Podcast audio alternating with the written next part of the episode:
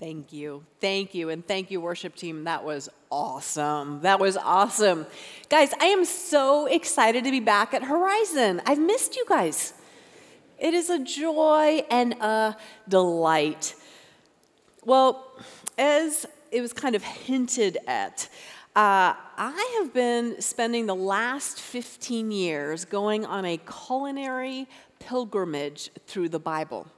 Is anybody here a fan of the Food Network? Rachael Ray, Bobby Flay, Chick fil A? Well, once I started to look for food in the Bible, I began to discover that it pops and sizzles on almost every page. With so many mentions of food in the Bible, I had to narrow my search. And so, as I began to do deep dives on particular foods, the culinary pilgrimage took me to Napa Valley to pick grapes, to Oregon to spend time with a shepherdess, to go to Colorado to spend time with a beekeeper, to pluck figs in Madera, California. The journey even took me to go fish on the Galilee and bring in an olive harvest in Croatia with a family who had taken care of those trees for generations. And with each of these individuals, I would open up the Bible and I would ask, How do you read this passage? Not as a theologian, but in light of what you do every day. And their answers changed the way that I read the Bible forever. Time and time again, I found myself asking, How have I grown up in the church? How have I studied the scripture? How have I listened to so many sermons and podcasts, and nobody has told me these things? These journeys became the foundation for two books and Bible studies, one called Taste and See, and the other called Scouting the Divine My Search for God in Wine, Wool, and Wild Honey, because who needs some alliteration? But as I began diving in, the scripture just kept opening up. And the food, or rather the accessory to food that we are going to look at, is one that is near and dear to my heart today, and that is salt. You see, without salt, I might not exist. My Jewish father began manufacturing surfboards in the 1960s, back the very first time that longboards were cool. He eventually built up his manufacturing company to be one of the largest on the East Coast. And in those earlier days, he would drive down the coast and pop into surf shops. And one particular day around Cocoa Beach, Florida, he popped into a surf shop and he noticed a woman who caught his eye. He felt a little awkward and weird, but he just used the surfboards to open up a conversation. And he really he wanted to invite her to dinner, but he didn't know how. And so he just said, "Hey, you know, if you're willing to go to dinner with me tonight, I will give you a discount on any surfboard that you want." So she says yes, and they go out to dinner. And as one of the first courses, this woman orders a bowl of soup. And she loved salt, and so she just started salting her soup. And she was in the middle of telling a story, and she is salting and she is salting. And my dad's eyes are growing wider and wider. And do I interrupt? What do I do? When suddenly the lid of the salt shaker pops off, splashes in the soup, salt and soup go all over the table, and the woman is thinking, there is no way I'm going to get a second date. But something about her continued to intrigue him. And so, this is a photo of my mom and dad on their 50th wedding anniversary. And to this day, they keep telling that endearing story in the moment when my dad decided he really liked my mom, even in the midst of what looked like it was falling apart. And so, without salt, I would not exist. But neither would many or all of you. You see, salt is found in our sweat and our saliva and our tears. Salt is essential physiologically for our nerves to transmit nerve impulses. It's also necessary to stimulate muscles. Without salt, if all of it was drained from your body, your heart would cease to beat. It is a source of life. Now, we live in an age where salt is just so common and accessible and inexpensive. We don't give it a second thought. I mean, guys, if you went to Skyline and you said, um, Could I get some salt? And they responded, There will be an upcharge for that, you would think, What is going on here? And yet, that has not been the case for most of human history. In fact, it was the Egyptians who were among the first to discover the power and the potential of salt. They began harvesting it from the Nile Delta. And what they discovered is if they took a fish or a piece of meat, an incredibly valuable food source, and they were to make small cuts in it, and they were to layer it with salt, then suddenly that food that once went bad in 24 or 48 hours could now last 24 or 48 months. And in the process, the cooking technique of curing was born. But it wasn't just the Egyptians, it was also the Romans who ruled during the time of Jesus Christ. The Romans were so in love with salt, they actually built a salt road into the center of their empire.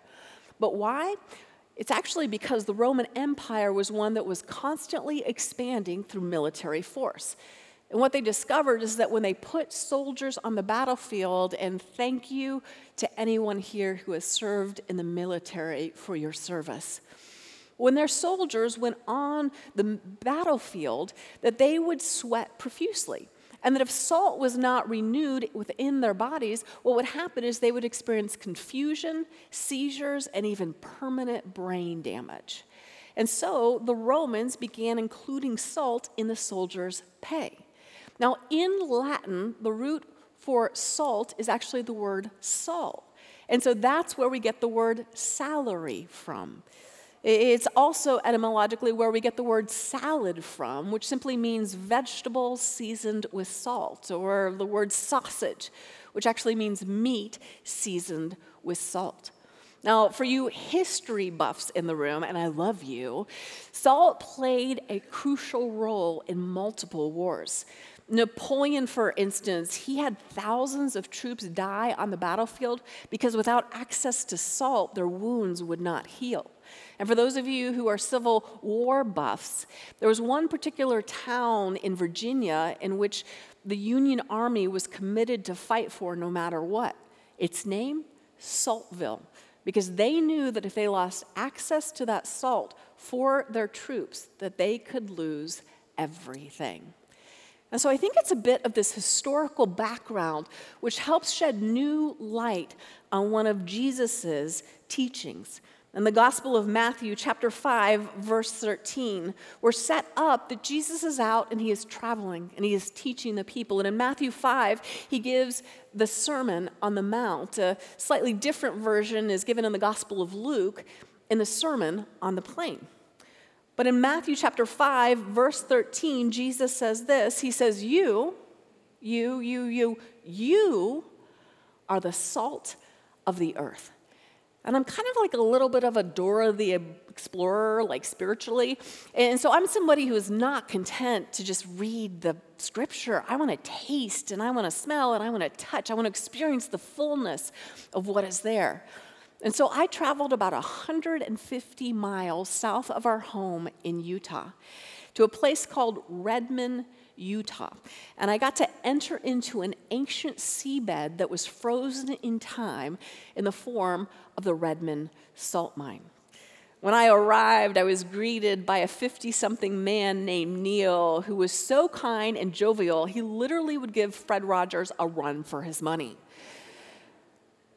And after a short conversation, he invited me to go into the mine. Of course, I jumped at the opportunity and he handed me a hard hat.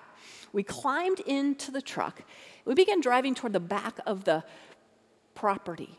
And suddenly, this kind of black cave, we drove in and it just swallowed us whole. And from the truck lights, I could see the salt stalactites dripping down from the ceiling. We began to descend, making decisions between right and left turns. And at one point, Neil looks at me and he goes, You have to remember this, because if something were to collapse or happen, you've got to get your way back out. And I was like, Ooh, directionally challenged. This could be a problem. But we eventually arrived 410 feet down into that salt mine. There was a huge piece of equipment in front of us, and Neil flashed the truck lights twice, and the machinery stopped. We opened the door and I began to climb out of the truck and I breathed in and it smelled like the sweetness of the ocean. I looked and there was salt not just in every direction but beneath my feet. And as I'm looking down, I'm realizing that it is actually snowing salt particles. And I reach down and I just scoop up just two handfuls of the salt. And I'm kind of like the girl who loves the free samples at Costco and Sam's Club and everywhere. So I was like, ooh, I gotta try this. And, so I tried this salt, and it was different than salt that I'd eaten before. It was like it had a more multidimensional flavor, and it had almost a sweetish finish at the end of the flavor profile. Well, Neil waves me over to the side of the cave and, and we look, and, and all of a sudden he takes his hand and he brushes it against the wall that is there of the salt. And, and all these fine salt particles, like dust, just wipe away. And what is left there is the most mesmerizing, beautiful encounter. it, it is like peach garnets. It is like it is like this quartz that is tan and white. It looks like just incredible jewels in the light of the trucks. And, and as I'm watching it, I'm just in awe of our Creator God who would create such hidden beauty, not just in the stars and the space above, but in the very crevices of the earth and inside of each one of us. Well, Neil warns me, honey, we can't shut down the salt mine very long. And so we climb back into the truck and we begin driving back out. And as we reach the surface, we return to where I met him and we spend the afternoon talking about salt, researching in the Bible, talking about different passages.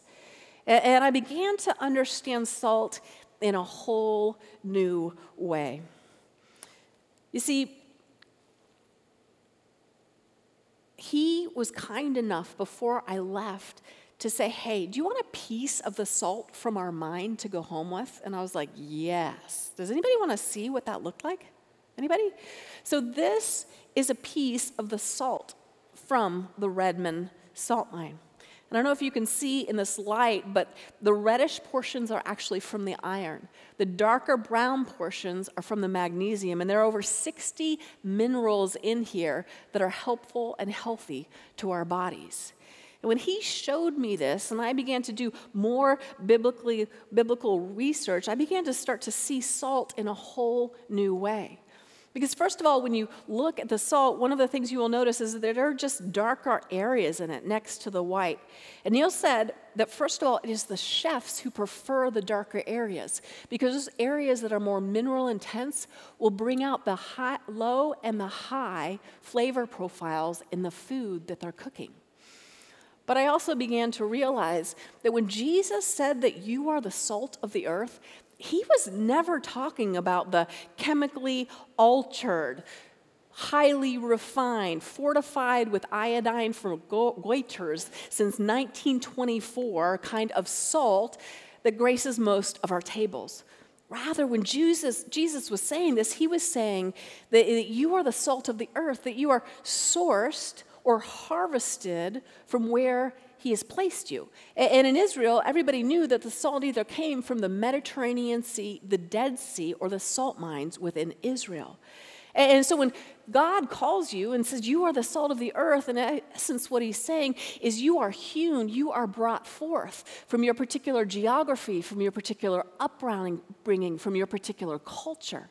That he has seen you and he has brought you forth with a unique personality, with strengths, with weaknesses, with quirks, and he wants to use all of it as he pours you out as the salt of the earth. And so I think that when we look at Jesus' declaration that we are salt, we need to consider this historical and cultural background and the ears and eyes with those who heard Jesus say these words. And so I think when Jesus was saying this, those in that culture would have recognized that what Jesus was saying was, as the salt of the earth, you are a preserving agent. That you are one that, just like the Egyptians, when they cut that meat and they placed the little bit of salt on each layer in order to preserve it in a time of no refrigeration, that Jesus has also embedded you in this culture, in this place, in this slice of history. Make no mistake, it is not an accident that you are part of this community, this church, where you attend here, now, today. You are called to be preserving agents to preserve what? The ways, the life, and the teaching of Jesus Christ everywhere you go. But it's not just that they heard that message that we are salt and understood that we were preserving agents. They knew in that time what we know today, and that is that salt is a flavoring agent. And so Jesus was saying, You are a flavoring agent. That everywhere you go, you are called to bring the flavor of heaven down here to earth. That where there is bitterness, you bring forgiveness. That where there is sourness, that you bring sweetness. That what they taste everywhere you go is the goodness of God. I had a friend this past weekend who shared a story with me about her son in law. Early in the spring, he was so excited to get out on their boat on the lake that he of course, brought his three kids. He invited a ton of friends, maybe too many, to climb into the boat and enjoy a day on the lake. And they headed off, and, and it felt full. Like the boat felt full, but it, but it was because there were just so many people, he thought. And, and so he cruises to the far end of the lake, and in his head, he's just thinking, man, something is not quite right. And so he kind of looks around and he begins to look and he says, Oh my goodness, this boat is filling with water. And he realizes that he has left the plug back on the dock. And so he goes, What do we do? Like, we, we, gotta, we gotta figure this out. We gotta get back. And so he just guns it as fast as he can. And they're moving pretty slow and they're still taking on water with all the weight. And he's starting to get toward the area where the dock is. And all of a sudden, he has to cross through a large no wake zone. But, but he's got to keep going as fast as he can back. And all of a sudden, people start yelling at him Slow down! You're going too fast. Some of the people are using obscenities, other people are giving him the bird, and it wasn't a pet parakeet. And so he's just going, ah. And all of a sudden, one particular person on one boat yells out, Do you need help? And the guy shakes his head, Yes. How can we help? And that boat came alongside this man and all those people and allowed them to deboard. And so the boat became lighter and he could make it safely to the shore. And I think the question for us is simply how are we living in the slice of history and the moment that God has placed us?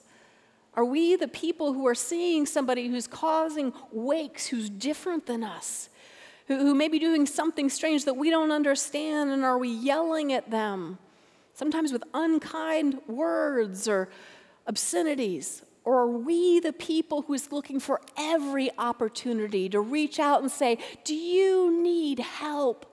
How can we help? Because as children of God, we are the people who are intended to bring the message of salvation to help people get to where they need to go next in life in safety and arrive with their families and their friends intact. But Jesus wasn't just saying that you are a preserving agent and that you are a flavoring agent, he was saying something more. You see, following this declaration, both in the Sermon on the Mount and in the Sermon on the Plain, that declaration in the Greek of you are the salt of the earth is about six words, but then it follows up with this 20 word warning. And it says this this translation is slightly different than the one on the screen, but it says, Salt is good. But if it loses its saltiness, how can it be made salty again? It is fit neither for the soil nor for the manure pile. It is thrown out. When I sat with Neil, I just asked the question how can salt lose its saltiness? Because in so many commentaries that I've read, they said once sodium chloride, always sodium chloride. And Neil said, well, they've never worked in a salt mine. He said the way that salt loses its saltiness is be being diluted by other substances. And I said, that's really fascinating, but I'm still curious. What about this, this, this mention of the soil and the manure pile? Because I had studied this, by, this passage and read it many times before, but I just never saw that detail. Well, it turns out that it is not just humans who can't survive without salt, but plants and vegetations need salt as well. Now, those of you who are gardeners know that if you go out into your flower bed or your lawn and you just dump a ton of salt and overpower it with salt, it, it, will cause things to die, and it's going to take a long time till that soil gets better and it can flourish again. But if you go out with just the right amount of salt, those plants, those flowers, that vegetation will thrive and flourish.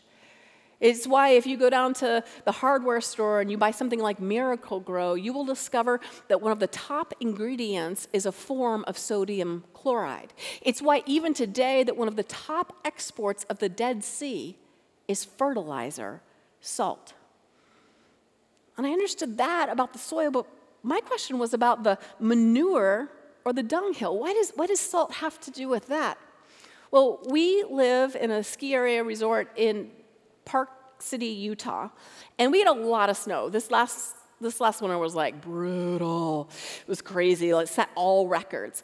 But when the snow melted, um, we started to notice something because you see, Leif and I, we have a very cute pup by the name of Zoom. And here's a picture of him. He's a whopping four and a half pounds and feisty as ever. By the way, like never name your dog things that you don't want them to become, like Zoom or Rogue you know, biter, like just not, not a good idea. So Zoom has left his little deposits throughout the winter, and as the snow melts, we finally see them all everywhere. And what I begin to discover is that I will, I will go out with a little bit of salt and put it on those tiny dunghills, those little bit of manure.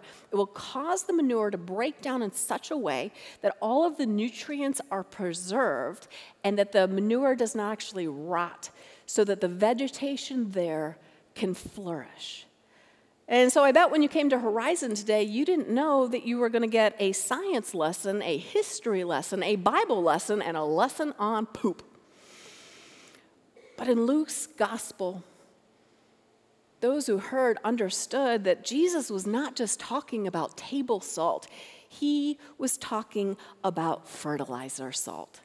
And as the salt of the earth, you are not just a preserving agent and a flavoring agent, you are an agent of human flourishing. Wherever you go, you are called to foster new life, to help people grow into the fullness of all that Christ has for them. That where there is weakness, you bring strength that where there is despair, you deliver hope, and where there is death, you speak life. That is who you are. And so, in essence, when Jesus said, You are the salt of the earth, he was saying, You are a preserving agent, you are a flavoring agent, and you are an agent of human flourishing. Now, the places that Christ often calls us will be stinky, difficult, messy, sometimes the very last places we want to go, the last people that we want to serve. But you know what? It's not just those words for salary and sausage and salad that have their root in the Latin word sal. The word for salvation is derived from the same Latin root as salt. It is your saltiness that brings salvation to a lost, hungry, hurting, and dying world. Some time ago, I met an incredible woman by the name of Susan. She told me about her son who was just, just bragged on him for quite a while, and I listened.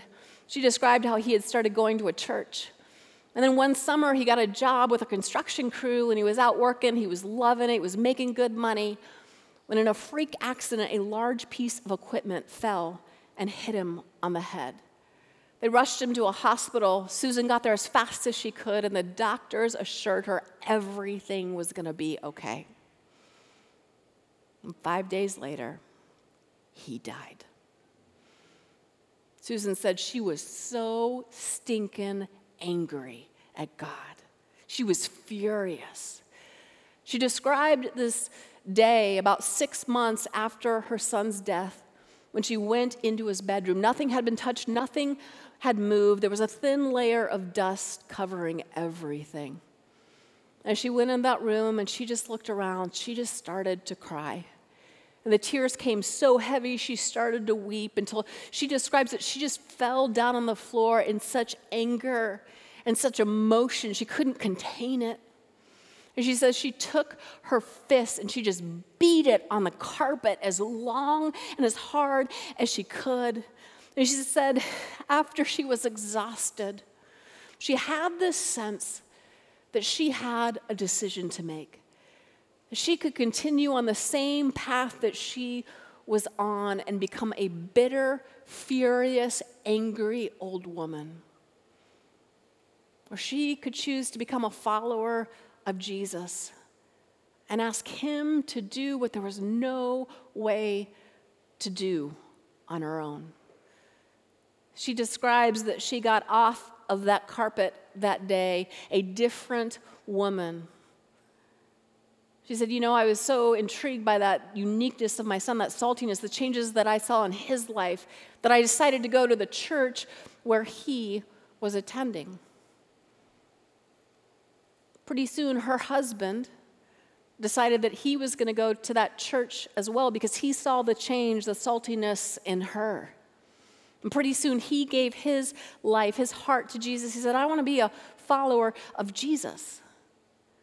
But there was something inside of Susan who just had this sense that there was something more she needed to do. There was a sense that she needed to remain suspicious that maybe, just maybe, God was up to something good. And she got this idea. She says, You know what? I'm going to go through Lifelink. And I know it's blind writing, so I don't know who these are going to, but, but I'm going to write every single piece person who received a donation of the organ of my son. And so she sat and she wrote dozens and dozens of letters. Do you know that she only received one response? It was from the young man who had received her son's heart he chose to write her back. And so they started exchanging letters. And then they began meeting in person. And Susan just, just sharing her salty love of Jesus, just being who she is. Pretty soon, that young man started to go to church. And he decided to give his heart to Jesus too. I don't know how you give two or the same heart to Jesus twice. But he became a follower. And she shared this picture with me. This is a picture of her with that young man. And I don't know what you see, but I see a mama who got to hear her son's heart beat again. What's good? What's bad? We don't always know at first glance, but we are a people who remain suspicious no matter what the pain, no matter what the loss, no matter what the horror, that our God is still up to something good.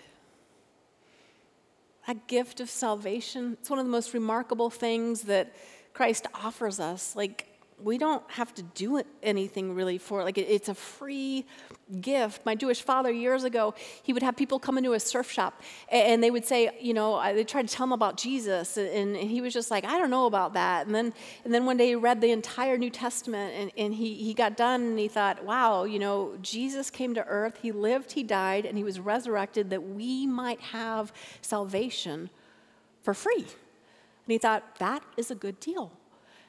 And so he has been following Jesus for almost 60 years.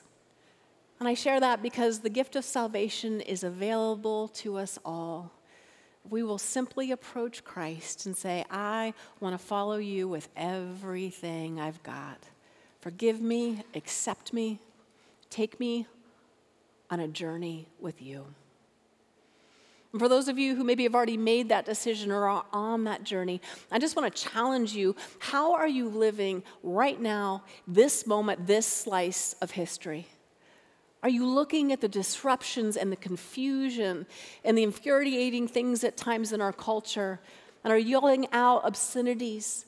Are you telling people to slow down, try to control their behavior? Or are you one who is rising up and saying, Do you need help? How can I help? And coming alongside those people to serve and love with the grace that you have been given. My challenge for you today is simply to go forth as the salt of the earth. Amen.